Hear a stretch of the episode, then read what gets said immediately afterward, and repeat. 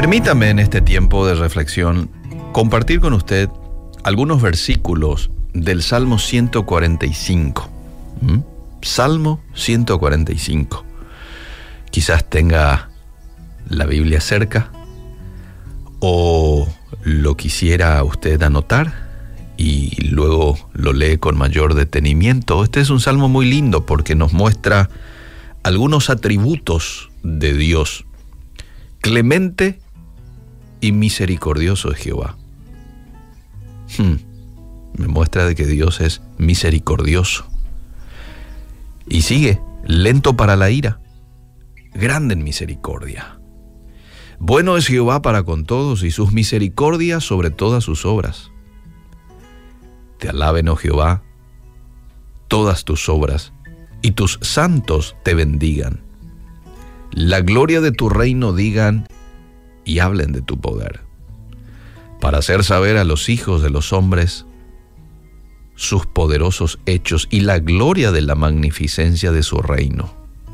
Tu reino es reino de todos los siglos, tu señorío en todas las generaciones. Escucha el verso 14. Sostiene Jehová a todos los que caen y levanta a todos los oprimidos. Los ojos de todos esperan en ti y tú les das su comida a tiempo. Abres tu mano y colmas de bendición a todo ser viviente. Verso 17, justo es Jehová en todos sus caminos y misericordioso en todas sus obras. Cercano está Jehová a todos los que le invocan, a todos los que le invocan de veras. Cumplirá el deseo de los que le temen. Oirá asimismo el clamor de ellos y los salvará. Jehová guarda a todos los que le aman, mas destruirá a todos los impíos. La alabanza de Jehová proclamará mi boca, y todos bendigan su santo nombre eternamente y para siempre. El pasaje de hoy, Salmo 145, nos muestra que Dios no es tacaño con la misericordia. La luz del sol, que disfruta en un día hermoso, también calienta a los no temerosos de Dios. También calienta y sirve a los ateos, a esos que afirman Dios no existe. La salud, el trabajo, amable oyente, la educación, la familia, los amigos, son resultado de la misericordia de, Dios sobre su creación. Hoy usted está disfrutando de salud, está disfrutando de la misericordia de Dios.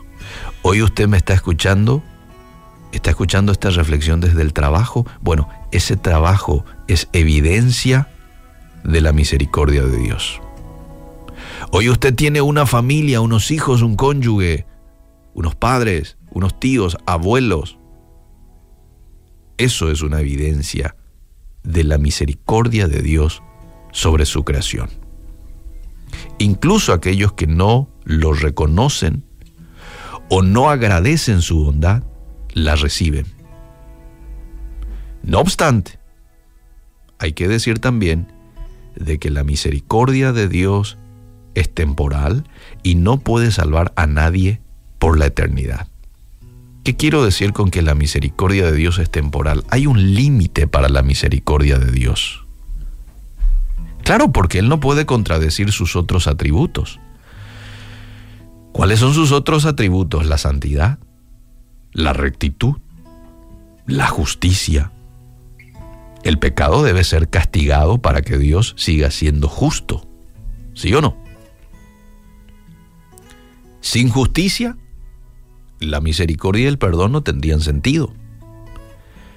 Precisamente este fue el dilema para que Jesucristo dejara su posición en el cielo, viniera al mundo a morir y a morir de una manera tan cruel como lo hizo en la cruz del Calvario.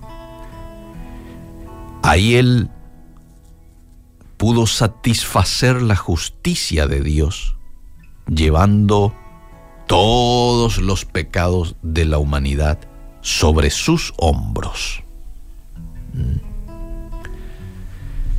Aunque Dios ofrece la misericordia de la salvación a todos, amable oyente, por medio del Evangelio de Cristo, solo aquellos que lo aceptan por fe la reciben.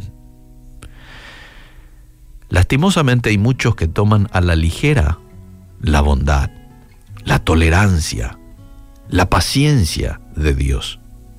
No se dan cuenta de que estas bendiciones deben impulsarlos a arrepentirse. Mucha gente hoy pisotea la misericordia y continúa su camino, ignorando que el juicio, no la misericordia, les espera en la eternidad. ¿Mm? Lo más triste es que a veces como cristianos podemos abusar también de la misericordia de Dios. Y usted dirá, ¿y cómo yo abuso de la misericordia de Dios? Por ejemplo, al pecar intencionalmente. ¿Mm? Están aquellos que no es que cometen un pecado a causa de un descuido, no, viven en pecado. Eso es otra cosa. ¿Por qué? Porque probablemente la persona dice, no, pero Dios es perdonador. Dice la Biblia que Él se olvida de nuestro pecado y en algún momento voy a pedir perdón y todo va a seguir estando bien.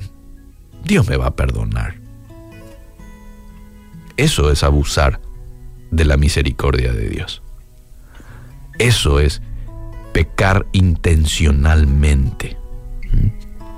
Es todo lo contrario esto al arrepentimiento. El arrepentimiento es darme cuenta que estoy en falta, doy la vuelta, eh, cambio de rumbo y doy frutos de arrepentimiento.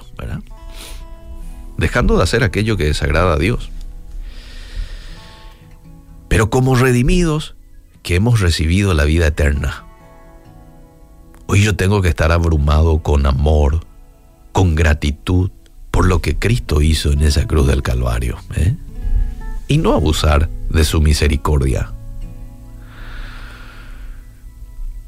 ¿Qué hizo Jesús? Renunció a los derechos celestiales, renunció a la autoridad, renunció a los privilegios que tenía como el Hijo de Dios sin pecado sufrió el castigo divino por nuestros pecados, para que hoy yo pueda acceder a la misericordia del Padre. ¿No es esto bello? Es bellísimo, ¿no? Que yo mediante Jesús hoy pueda acceder a la misericordia de parte del Padre. Y vuelvo a tener ese acceso que lo había perdido allá en el Génesis pero hoy lo vuelvo a recuperar gracias a Jesús. Entonces, ¿qué es lo que hoy puede salir de nuestra boca? Y precisamente esa palabra, gracias Jesús, Jesús. Gracias Dios Padre, porque a través de Jesús has acercado tu misericordia hacia mi persona. Ayúdame a ser consciente todos los días de mi vida y a no abusar de tu misericordia.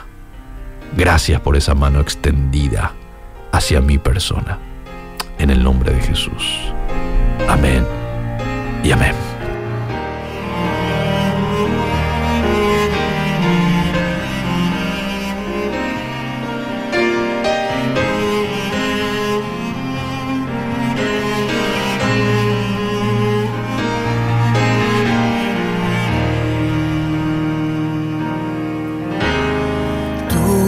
Misericordia incomprensible, Señor.